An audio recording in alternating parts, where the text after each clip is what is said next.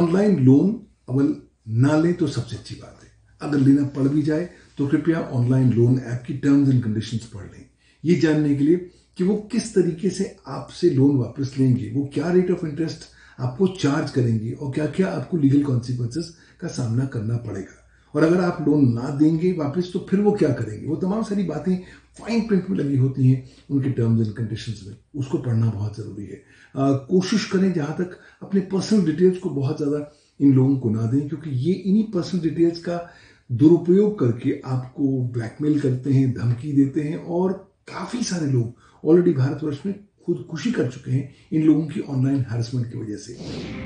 देश के अलग अलग शहरों में लगातार चाइनीज़ लॉन ऐप चलाने वालों पर एजेंसियाँ शिकंजा कस रही हैं, लेकिन इनके सरगना चीन में बैठे हैं, इसलिए इन पर पाबंदी लगाना आसान काम नहीं है। अगर इन ऐप्स के जाल से बचना है तो अपने बैंक अकाउंट के डिटेल्स और अपना पैन नंबर किसी से शेयर ना करें। कोई अनजान लिंक ना खोलें, कोई संदिग्ध ऐप डाउनलोड ना करें। और अगर फिर भी इनके जाल में फंस जाएँ तो डरे नहीं, फ़ौरन इसकी जानकारी पुलिस में दें। नई दिल्ली से कैमरामैन मोहम्मद मुसलिन के साथ मैं मुकेश सिंह सेंगर एनडीटीवी इंडिया। तो इस रिपोर्ट को देख के बहुत लोगों को डर लगा होगा। कुछ वो लोग भी होंगे जो इस तरह के फ्रॉड में कभी फंसे होंगे अगर यही नहीं हो तो। और हम तमाम लोगों को इसके लिए बहुत सावधान रहने की ज़रूरत है। हमारे साथ आ, साइबर सुरक्षा विशेषज्ञ जितेंद्र जैन हैं और प्रशांत माली हैं।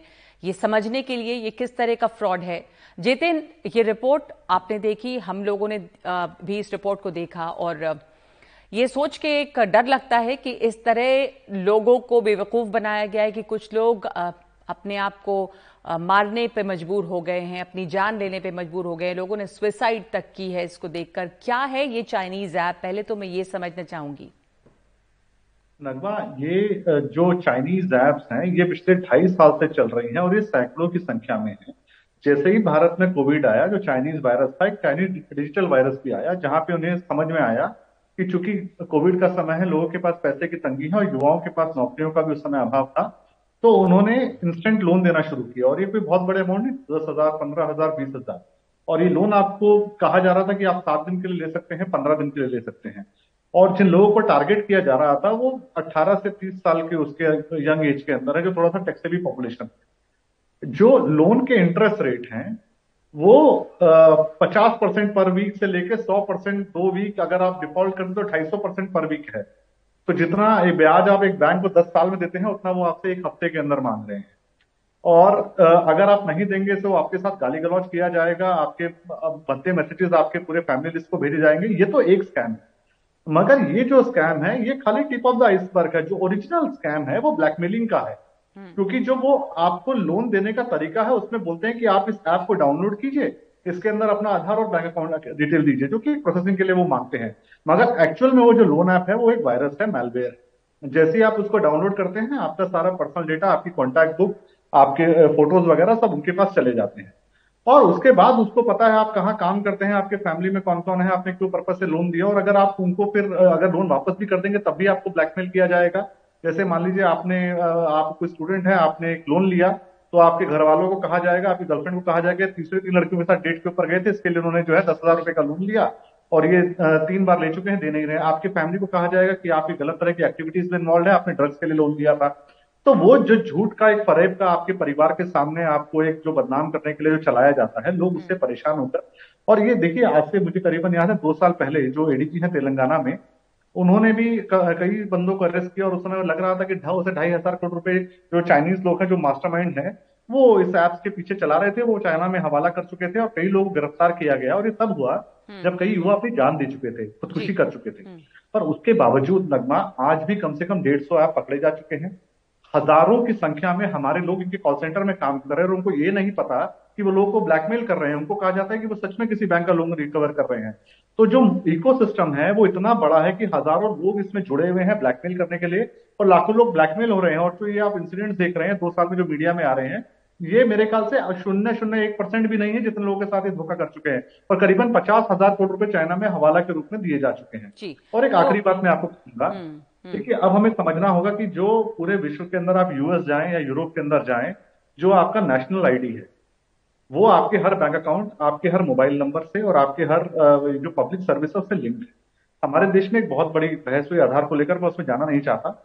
मगर अभी मुझे लगता है कि हम इतना आगे टेक्नोलॉजी में बढ़ चुके हैं, समय आ गया है कि कम से कम हमें बैंक्स को और मोबाइल सिम को 100 परसेंट आपको ई केवाईसी करके आधार से लिंक करना होगा। तभी, देखिए आप ये लोग आपको फ़ोन करके धमकी दे रहे हैं व्हाट्सएप पे ब्लैकमेल कर रहे हैं फ़ोन कर रहे हैं सिम आ कहाँ से रहे हैं?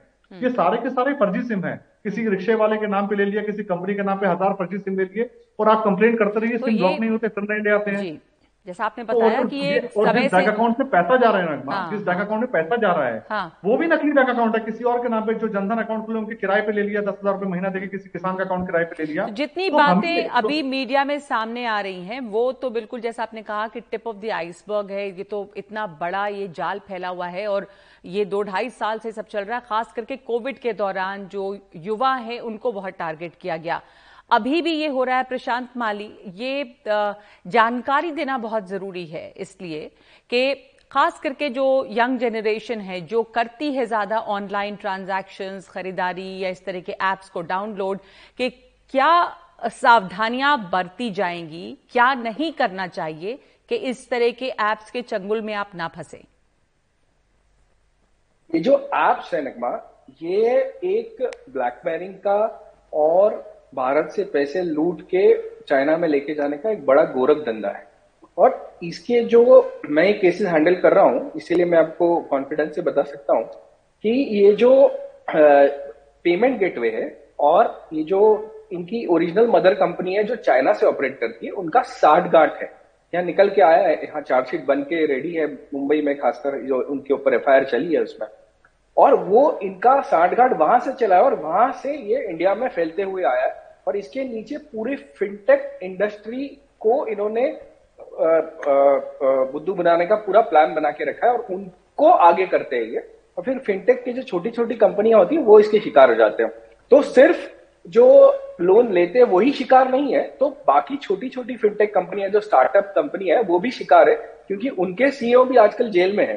क्योंकि उन्होंने ये जो पेमेंट कंपनीज़ है उनको मदद की थी और ये नेशनल सिक्योरिटी का मामला भी हो सकता है बिकॉज़ इतना सारा पैसा भारत के बाहर चला गया। तो लेकिन जो लोन लेने वाले हैं उनको मैं ये कहना चाहूँगा सबसे पहले। कि ये जो छोटे मोटे पाँच दस पंद्रह हज़ार के लोन है इसको आप लेते समय आपको उस ऐप में एक बार उस ऐप का नाम और आगे फ्रॉड लिख के गूगल में डाल के एक बार चेक करना चाहिए। बहुत सिंपल सा चीज़ है। ऐप का नाम डालिए उसके आगे फ्रॉड लिखिए गूगल में चेक कीजिए। आप हिंदी मराठी, गुजराती, इंग्लिश कोई भी भाषा में चेक कर सकते हो। और उस पर अगर फ्रॉड या उसके ऊपर कोई केसेस चल रहे हैं, या उसके ऊपर लोग खफा है तो आपको उसमें नज़र आएगा कि लोगों को लूटा हुआ है, लोगों ने वीडियो बना के डाले तो आप ये ऐप से कोई भी वास्ता ना रखिए। दूसरी चीज़ ऑब्वियसली वो रेगुलेटरी है कि उसमें एनबीएफसी से कोई जुड़ा है नॉन बैंकिंग फाइनेंस कंपनी से कोई जुड़ा हुआ है, उसका लाइसेंस उसका एग्रीमेंट कुछ उन्होंने वेबसाइट पे या आरबीआई के गाइडलाइंस के हिसाब से उसमें होस्ट किया है। वो अगर नहीं है तो आप कभी भी उनसे लोन मत लीजिए। तीसरी और महत्वपूर्ण चीज़ जो मैं आपके अनुभव से आपको बताता हूँ कि इनको आप आपके सोशल मीडिया पे फेसबुक पे इंस्टाग्राम पे व्हाट्सएप का एक्सेस इनको मत दीजिए। इनको दोस्त मत बनाइए। इनकी फ्रेंड रिक्वेस्ट आप रिक्वेस्ट एक्सेप्ट मत कीजिए। जब जब आप इनकी फ्रेंड रिक्वेस्ट एक्सेप्ट करते हैं तो ये फ्रेंड रिक्वेस्ट में से जितने भी यार दोस्त होते हैं, सबको मैसेज भेज के आपको बदनाम करने का सिलसिला कर लेते हैं। और फोर्थ जो मुमकिन नहीं होता अक्सर बोला जाता है लेकिन कि इनको आपको अलग आपके कॉन्टैक्ट लिस्ट का परमिशन या कैमरे का परमिशन या आपके गैलरी का परमिशन आपको नहीं देना चाहिए। मतलब अगर आपको इनसे जेन्यून कुछ बिज़नेस करना है तो आप एक बार उनको बोल के देख सकते हैं कि हमें ये लिंकेज नहीं देना और आरबीआई के गाइडलाइंस के हिसाब से ये देना भी नहीं है। कोई भी ऐप अगर ये अगर ये माँगता है तो आपको नहीं देना है। और कोई भी ऐप अगर ऐसा करता है तो हम उस ऐप के खिलाफ एक्शन ले सकते हैं। ये नई गाइडलाइंस के इसमें आया। और सबसे लास्ट और इम्पोर्टेंट है कि आपके साथ अगर हादसा हो जाता है तो कहीं ना कहीं आप उसे लिखिए सोशल मीडिया पे लिखिए वीडियो बना के डालिए, कहीं ना कहीं डालिए, और पुलिस में ज़रूर कंप्लेंट कीजिए बिकॉज़ काफ़ी सारी एफआईआर काफ़ी भारतवर्ष में अलग स्टेट में एक एक सिटी में बन चुकी है। सबको एकत्रित करने का भी कार्यक्रम चल रहा है, ताकि ये जो टेक्नोलॉजी जो जान जान बुझ के करने वाली फ्रॉड कंपनीज़ है, उनको अलग अलग जगह से ब्लॉक किए जाए, इनके अकाउंट फ्रीज किए जाए, या इनको यहाँ बिज़नेस ही नहीं किया जाए। तो ये मुहिम छिड़ी हुई है और ये मुहिम को साथ देना है अगर आपको तो फिर खुल के सामने आके पुलिस को भी मदद करनी पड़ेगी। तो लोग ज़्यादातर सामने नहीं आ रहे हैं क्या इसमें, प्रशांत जी, आपने ऐसे, आपने कहा कि केसेस आपने हैंडल किए हैं। हमारी इस रिपोर्ट में मुकेश ने भी बताया कि लोग हिचकते हैं सामने आने में अभी भी। अब आपके साथ इतना बड़ा फ्रॉड हो जाता है, आपके पैसे लुट जाते हैं, ज़ाहिर है कि बहुत ज़्यादा बुरा असर दिमागी। कुछ लोग अब सोचिए कि वो लोग होंगे जिनके पास बहुत मुसीबत रही होगी, तभी वो दस हज़ार, पंद्रह हज़ार का लोन जो है वो ले रहे हैं। और वैसे में ब्लैकमेलिंग वगैरह तो किस तरह का मेंटल ट्रॉमा लोगों को होता होगा? और इसमें पुलिस तक पहुँचने की जो संख्या है लोगों की, वो क्या है? क्या लोग रिपोर्ट करते हैं? और इसमें उनके पास क्या लीगल ऑप्शंस उनके पास क्या हैं? मैं आपको एक केस स्टडी बताता हूँ। मेरे पास तारक मेहता का उल्टा चश्मा के लेखक जो थे उन्होंने सुसाइड कर लिया था लोन फ्रॉड के चलते हुए। ये मैटर जो कि मीडिया अफेक्टेड मैटर था और उसको जब पुलिस में हम ले जा रहे थे उनके जो ब्रदर थे वो तरी, हर तरीके से इसको लेके जाके पुलिस से कोई एक्शनेबल करवाना चाहते थे क्योंकि वो मरने के बाद ये जो लोन ऐप वाले इतने बुरे थे कि वो उनके फैमिली के पीछे पड़ गए थे वो वसूली के लिए। तो मैंने उनको वो केस में काफ़ी पर्सनल इंटरेस्ट लेके हमने आ, काफ़ी एक्टिविज्म बता के पुलिस को पुलिस के बड़े अफसरों को आ, आ, संजीदा किया और फिर उसके खिलाफ एक्शन लेने बोला। लेकिन आज भी अगर देखते हो तो जो सरगना थे उस उस मैटर में उसे अभी तक पकड़ा नहीं गया। तो ये जो जब किससे निकल के आते और ये सब न्यूज़पेपर में रिपोर्टेड है ये सब जब किससे निकल के आते हैं तो लोग दो बार सोचते हैं क्या हम पुलिस में जाए? पुलिस जाके भी क्या हमें फ़ायदा होगा? हम्म। तो ये जो छवि है ये ये चेंज होनी चाहिए भारतवर्ष में।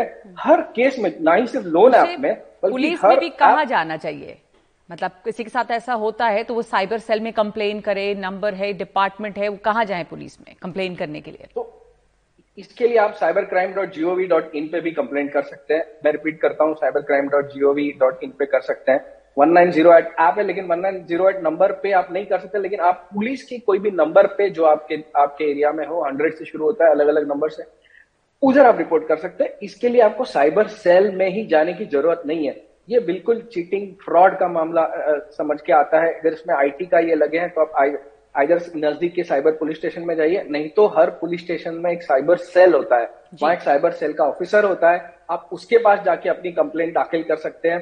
तो करना क्या होता है? सिर्फ़ अपनी कंप्लेंट लेके मत जाइए। जो आपको पता है, आपकी भाषा में, हिंदी, मराठी, इंग्लिश, गुजराती, जो भी आपकी भाषा है, उसमें आप लिखिए, उसके दो कॉपीज बनाइए और फिर पुलिस स्टेशन में जाके आपके जो डिटेल्स है बैंक डिटेल्स पैसा डिटेल्स जो जो आपके डिटेल्स है फ़ोन नंबर वगैरह वो डिटेल में लिख के फिर जाके उनको दीजिए बिकॉज़ उनके पास भी काफ़ी सारा काम होता है अक्सर तो सिर्फ़ आपकी बात सुन के लिख ना पाए। लेकिन आपकी ये जो दो कॉपी में दी हुई कंप्लेंट आपको एक्नोलेज करके दे देंगे, और उनके रजिस्टर में एक एंट्री पड़ी रहेगी तो जैसे जैसे मैटर जमा हो सकते हैं, तभी भी आपके एक्शन ली जा सकती है, आपके ये फ्रॉडस्टर के खिलाफ, और आपको उसमें पार्टी बनाया जा सकता है।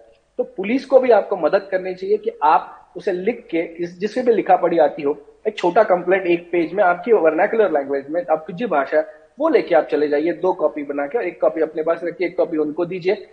तो इससे काफ़ी आसानी हो जाती है। जी तो जितिन, ये एक चाइनीज़ लोन ऐप की बात हुई। इस तरह के क्या और भी लोन ऐप्स हैं? फ्रॉड है, और ये जो चाइनीज़ लोन ऐप है, उसके मास्टरमाइंड चीन में ही बैठे हैं। तो इसके बारे में भी थोड़ा डिटेल्स जानना चाहेंगे, और क्या ये एक, यही एक लोन ऐप है, या आपके लोग के जानकारी में और भी इस तरह के मामले हैं केसेस हैं? और भी इस तरह के फ्रॉड ऐप्स हैं जो थोड़े बहुत पैसे का लालच दे के आपके साथ इस तरह की ब्लैकमेलिंग करते हैं। एक तो ये बात हो गई। और भी साइबर क्राइम तो कई तरीके का हो रहा है। बैंक फ्रॉड भी बहुत हो रहा है। जिसमें आपको बैंक की तरफ़ से कोई फ़ोन करता है या किसी और कंपनी की तरफ़ से फ़ोन करता है और आपकी पर्सनल डिटेल्स जानना चाहते हैं और ऐसे में भी लोग ट्रैप हो जाते हैं क्योंकि कई बार लगातार फ़ोन आते हैं इस तरह के। तो जो नेचर ऑफ़ साइबर क्राइम है, किस किस तरह के मामले देख रहे हैं आप लोग? देखिए नगमा, एक तो आपने जो कहा कि एक तो ये जो लोन एप्स है, आप मान के चलिए जो 99 परसेंट इंस्टेंट लोन एप्स हैं, वो सारे के सारे मैलवेरिया फ्रॉड है। कोई भी जेन्यून बैंक आपको कभी भी बिना पेपर वर्क के इंस्टेंटली लोन देगा नहीं। वो आपको कुछ ना कुछ श्योरिटी रखना होगा या बैंक में जाना होगा। कोई भी अगर आपको इंस्टेंट अगर लोन अगर ऐप ऑफ़र कर रही है और उस बैंक का नाम आपने नहीं सुना है तो 99 परसेंट वो फ्रॉड ही मेलवेयर भी है। कभी आप उससे लोन ना लें और स्पेशली युवा पीढ़ी। और कोई ऐप कभी भी डाउनलोड ना करें। सेकेंड एक आजकल ये नया चल रहा है कि रोज सुबह आपको देखिए मैसेज आएगा घर बैठे बैठे बीस हज़ार पच्चीस हज़ार रुपए कमाए आपको कोई सोशल मीडिया पे कुछ पोस्ट डालना है आप छोटा मोटा काम करेंगे आपको तीस हज़ार रुपए मिल जाएँगे। हम्म। वही सेम मॉडल है आप एक ऐप डाउनलोड कीजिए अप्लाई कीजिए कोई डमी काम आपसे कराएँगे और हो सकता है आपको पहले महीने दस बारह हज़ार रुपए दे भी दें उसके बाद आपको कहा जाएगा पचास हज़ार रुपए और जमा कराइए आपको दस गुना पैसा मिलेगा। वो भी मेलवेयर है। वो जॉब एप्लीकेशन के नाम पे ही आपसे एक ऐप के रूप में मेलवेयर इंस्टॉल करा जाते हैं। तीसरा, ये जो ओटीपी फ्रॉड हो रहे हैं, आपके बैंक से पैसा निकाल लिया, आपके वॉलेट से पैसा चोरी कर लिया, आपको अमेजोन कुरियर बन के फ़ोन किया या पैन लिंकिंग के लिए फ़ोन किया तो सरकार भी ये समझ रही है कि जिस तरह के फ्रॉड है, तीन तरह के लोग हैं। एक तो जो गरीब किसान वगैरह, उनको पता ही नहीं कहाँ जाना है। दूसरे जो यंग लोग हैं, जो ब्लैकमेल हो रहे हैं, वो, जो जाने से कतरा रहे हैं बिकॉज़ उनको कहीं ना कहीं एक रेपुटेशन का हार्म का खतरा दिख रहा है। तो सरकार ने दो चीज़ें करी, जैसा प्रशांत जी भी बता रहे थे तो cyber crime dot GOV dot in है और दूसरा एक हेल्पलाइन है जो केंद्रीय गृह मंत्रालय ने लॉन्च करी है, जो कि सारे राज्यों के साथ मिलकर चल रही है वन नाइन थ्री ज़ीरो तो मान लीजिए आपके अकाउंट से चालीस पचास हज़ार रुपए चले गए। तो होता क्या था, पहले आप पुलिस थाने जाते थे, वो कंप्लेंट नहीं लेंगे, आप बैंक जाएँगे, वो आपको कंप्लेंट नहीं ले रहा है। इसी आपाधापी में आपके एक दो दिन निकल जाते थे और तब तक आपका पैसा उस अकाउंट से किसी और अकाउंट में विड्रॉ होकर गायब हो जाता था। तो सरकार ने अब ये किया है कि आप तुरंत वन नाइन थ्री ज़ीरो पे फ़ोन करें। आपके जिस अकाउंट से पैसा गया है, उसका डिटेल बताएँ। आपका मोबाइल नंबर या अगर आपको सामने वाला जो फ्रॉडस्टर है, जो इस तरह का स्कैम कर रहा है, उसका अगर आपको मोबाइल नंबर या अकाउंट नंबर या वॉलेट नंबर कुछ भी पता है, आप उस हेल्पलाइन पे दे दीजिए, तुरंत उसी समय उस वॉलेट को, उस अकाउंट को 48 घंटे के लिए फ्रीज कर दिया जाएगा। उस 48 घंटे में आप किसी भी थाने में जाके ऑफिशियल कंप्लेन लिखा सकते हैं और वहाँ से उस पैसे को फ्रीज करके अगर वो सच में केवाईसी या गलत है या कुछ फ्रॉड उस तरह की कंप्लेन है, आपका पैसा वापस भी दिलवाया जाएगा। कल ही गुजरात के अंदर सौ लोगों का पैसा वापस दिलवाया गया। तो अगर आपके साथ किसी भी तरह का फ्रॉड हुआ है आप तुरंत वन नाइन थ्री ज़ीरो पे फ़ोन करें पुलिस थाने जाने की भी इमीडिएटली ज़रूरत नहीं है। आपका पैसा भी बचेगा और उसके 48 घंटे बाद जब वो आपको समय देते हैं तब आप आराम से किसी पुलिस स्टेशन में जाके कंप्लेन लिखा सकते हैं। एक बात और जानना चाहती हूँ कि जब कंप्लेन करते हैं लोग तो ऐसे कौन से मामले हैं? प्रशांत जी जिसमें पैसे वापस होने की गुंजाइश होती है, क्योंकि कई बार ये होता है कि गलती आपकी थी, आपने अपने प्राइवेट अपने पर्सनल डिटेल्स शेयर किए, चाहे वो आपके पैन हो या आपके अकाउंट डिटेल्स हो तो उस केस में क्या ये बैंक जो है, वो ये ज़िम्मेदारी ले सकता है कि आपके पैसे वापस हों? और क्या बैंकों में भी अब ऐसी कोई सिक्योरिटी सुविधा है कि अगर इस तरह का फ्रॉड होता है तो उसके अगेंस्ट एक तरह का एक एक बफर हो आपके लिए? कोई एक इंश्योरेंस जैसी चीज़। वो बैंकों के पास इंश्योरेंस तो होता है, लेकिन बैंक अक्सर कोताही बरतती है इस इंश्योरेंस को क्लेम करके ग्राहकों को मदद करने के लिए। इतनी शराफत अभी बैंकों में आई नहीं, अब तक तो मैंने नहीं देखी है। लेकिन अगर ये 1930 में फ़ोन करते हैं, आप अगर 1930 जो अफेक्टेड पार्टी होती है, वो 1930 ये नंबर इतना पॉपुलर हो जाना चाहिए सब में कि वो मोबाइल में सेव करके आ जाना चाहिए। बकायदा भारत सरकार का रूल हो जाना चाहिए कि हर एक के मोबाइल में कोई भी साइबर फ्रॉड हो, वो साइबर का फ्रॉड का ये दबाए ऑनलाइन फ्रॉड का और वन नाइन थ्री ज़ीरो में नंबर लग जाना चाहिए। इतना तक हो जाना बिकॉज़ फ्रॉड किसी के भी साथ भी होता है। जिसके पास मोबाइल जो समझ आता है जिसे और जिसे मोबाइल समझ में नहीं आता वो भी, जो गवार है, उसके साथ भी फ्रॉड हो रहा है। तो अगर आपको ये करना है, आपको तुरंत पैसे आपके जो बैंक से निकल गए ये तभी रुक सकते हैं, तभी आप तुरंत एक्शन लें। क्योंकि होता क्या है कि आपके बैंकों से पैसा निकाल के ये किसी म्यूल अकाउंट में डाला जाता है। म्यूल अकाउंट मतलब ये ऐसे अकाउंट होते हैं जो गरीबों के मॉल में काम करने वाले या जनधन वाले अकाउंट जिनको कमीशन से पैसा दिया जाता है। एक अकाउंट का दस हज़ार रुपया मिलता है। मैं ये केसेस हैंडल कर रहा हूँ, इसलिए मुझे पता है दस दस हज़ार रुपया, और फिर उनके अकाउंट में आ जाता है सोलह लाख, अठारह लाख रुपया। और फिर जब पुलिस जाके अरेस्ट करती है तो इन्हीं को करती है, और इनको अठारह लाख का, बारह लाख का, ये सब जुर्माना लगा देती है। लेकिन मिला होता है इनको चालीस पचास हज़ार। इनको समझ में नहीं आता इस चीज़ का। इनको तो आपके अकाउंट से जब पैसा निकल के दूसरे अकाउंट में जाता है तो तुरंत पैसा नहीं निकलता। तो वो जो समय होता है, उस समय में अगर ये वन नाइन थ्री ज़ीरो में आप फ़ोन करते हैं, और अगर आप किसी पुलिस को या बैंक में तुरंत भाग के चले जाते हैं, और बैंक को बोलते हैं, मेरे साथ फ्रॉड हुआ है आप सामने जो अकाउंट गया, वो तुरंत वहाँ मैसेज भेज के वहाँ फ्रीज कर दे। वो सामने वाले अकाउंट पे आप जैसे ही फ्रीज कर देंगे, या पुलिस फ्रीज कर देती है पुलिस भी करती है। आजकल पुलिस संजीदा होगी पुलिस के पास जाओगे, कोई अफसर अब तुरंत फ़ोन करके उस टारगेटेड बैंक को फ्रीज कर देगा। उसके बाद आप क्या कर सकते हैं? वो वो फ्रीज अकाउंट वही पुलिस अफसर उसको अनफ्रीज करा के रिटर्न ले सकता है, या फिर वो कोर्ट का मामला हो जाता है तो कोर्ट से जाके ऑर्डर लेके वो जो अनफ्रीज वाले फ्रीज में आपका जहाँ पैसा रुका हुआ है, वहाँ से आपके अकाउंट में वापस ट्रांसफ़र हो सकता है। तो ये आपकी, आप फुर्तीला हो जाएँगे, आपको पता चलेगा, तभी ये पॉसिबल है। जितना जल्दी आप इस नंबर पे डायल करेंगे या जितना जल्दी आप पुलिस के पास या बैंक में चले जाएँगे, आपका जो रुका हुआ पैसा है दूसरे अकाउंट में, वो आपके पास आने की गुंजाइश है। लेकिन अगर पैसा निकल गया किसी ने निकाल लिया, कैश बोल के उसको निकल गया तो फिर आपको जब वो गुनेगार पकड़ा जाएगा और उससे जब प्रॉपर्टी हस्तगत होगी फिर रिटर्न ऑफ़ प्रॉपर्टी आप कोर्ट के पास अर्जी लगाइए और फिर ही आपको ये पैसा मिल सकता है। और वो बड़ा लंबा चौड़ा प्रोसेस होता है। तो उस उस समय तो आपको वो पैसा राइट ऑफ़ कर देना चाहिए। और जब कभी आपका केस का डिसीज़न आए भारत है भारतवर्ष में आप जानते हैं केस कब डिसीज़न लगता है केस के। तो आप वो पैसा आपका फिर तभी दो तीन साल बाद वो दो तीन दो चार साल बाद जब केस का निकालना फिर आपको पैसा मिलेगा। हम्म हम्म। तो एक एक लंबा प्रोसेस है ये। और एक तो ये पैसे का फ्रॉड हो रहा है जिस पर हम आज चर्चा कर रहे हैं, क्योंकि पैसे के फ्रॉड के ऊपर ये जो चाइनीज़ लोन ऐप है, इसके, इस बहुत सारे लोग भुक्तभोगी हैं और बहुत ये फैल गया है और इससे लोगों को को ब्लैकमेल किया जा रहा है, ये तमाम चीज़ें हैं। दूसरे जितेन एक और इसका एस्पेक्ट जब होता है कि लोगों को शर्मिंदगी होती है एम्बेरसमेंट होती है कि वो कैसे जाए पुलिस के सामने तो एक तो ये फाइनेंशियल फ्रॉड है। और भी फ्रॉड्स हो रहे हैं या और भी लोगों के अकाउंट्स जैसे हैक हो जाते हैं और न्यूडिटी का मामला भी आ जाता है, वैसे भी बहुत सारे बहुत सारे क्राइम सामने आ रहे हैं। तो युवा जो है, खास करके वो इसमें टारगेट हो रहे हैं, जैसे कि फाइनेंशियल फ्रॉड में भी ज़्यादा वही लोग हैं। तो उसके बारे में भी आप बताना चाहेंगे कि कितना कि किस तरह के उनके पास रास्ते उपलब्ध होते हैं और बिना ज़्यादा आइडेंटिटी रिवील किए क्या उनके पास ऑप्शंस होते हैं? क्या सजाएँ हो पाती हैं इस तरह के मामलों में? नगमा, देखिए, जो मैं आपको बता रहा था, जो मेलवेयर डाउनलोड करा रहे हैं, वो भी अल्टीमेटली वही न्यूनिटी वाला मामला है कि आप डेटा स्टील करके लोन के नाम पे जॉब के नाम पे या किसी क्रिप्टो में इन्वेस्टमेंट के नाम पे बिटकॉइन में पैसा डबल करने के नाम पे अल्टीमेट पर्पज है किसी तरह आपका पर्सनल डेटा एक्सेस किया जाए ताकि आप ब्लैकमेल हो सके। आपके फैमिली के कॉन्टैक्ट डिटेल हो आपके फ्रेंड सर्कल के बारे में पता हो उनको फेसबुक पे व्हाट्सएप पे हर जगह जो है परेशान किया जा सके। वो तभी होगा जब वो आप किसी तरह से वो आपके पास कोई ऐप डाउनलोड करा पाए आपके मोबाइल फ़ोन को हैक कर पाए। जी। तो अल्टीमेट एक तो फाइनेंशियल फ्रॉड का एंगल है जहाँ आपको पैसे को लोग ब्लैकमेल है। दूसरा वो रेपुटेशन को लेकर ब्लैकमेल है। आपकी पर्सनल फ़ोटोज़ ले लिया आपके घर में कुछ उल्टे सीधे मैसेज कर रहे हैं या आपके आपकी फ़ोटोज़ को मॉफ करके डाला जा रहा है या आपके घर वालों को भद्दे मैसेज किए जा रहे हैं। हम्म। तो कहीं ना कहीं व्यक्ति को लगता है कि पुलिस पुलिस से बाद में पहले में से निपटू कैसे और बहुत सारे यंगस्टर तो सुसाइड कर रहे हैं। हम्म। कुछ लोग घबरा के कई केस है जहाँ पाँच हज़ार का लोन लिया बारह बारह लाख रुपए की पेमेंट की। है अच्छा। बारह लाख रुपए की पेमेंट होगी दो महीने के अंदर। हम्म। तो मैं जो आपको बता रहा हूँ वो टिप ऑफ़ द आइसबर्ग तो खाली फाइनेंशियल स्कैम है। उस स्कैम के पीछे एक बहुत बड़ा ब्लैकमेलिंग का स्कैम है। हम्म। तो ये आपको समझना होगा किसी भी तरह की अनजान ऐप को आप डाउनलोड ना करें। हम्म। दूसरा नखा ये जो एक प्रॉब्लम है कि हम पुलिस थाने जाएँ तो पुलिस कॉपरेट करेगी नहीं करेगी वो सरकार को भी समझ में आ रहा था। इसीलिए केंद्रीय गृह मंत्रालय ने पिछले एक साल से हेल्पलाइन लॉन्च करी है कि वन नाइन थ्री ज़ीरो या cyber crime dot GOV dot in website या वहाँ जाके ये कर सकें। कम से कम जो अड़तीस अड़तालीस घंटे का आपको विंडो है वो आप जाके फ्रीज करा दे आपका पैसा ब्लॉक हो जाएगा। बहुत सारे केसेस में हमने देखा है कि ज़्यादातर केसेस में आपको थाने भी नहीं बुलाया जाता। आप जाके सिंपल एक कंप्लेंट देके आ जाए। तो पुलिस को इन्फॉर्म करने से घबराएँ मत। अगर आप घबराएँगे तो पुलिस कुछ कर नहीं सकती।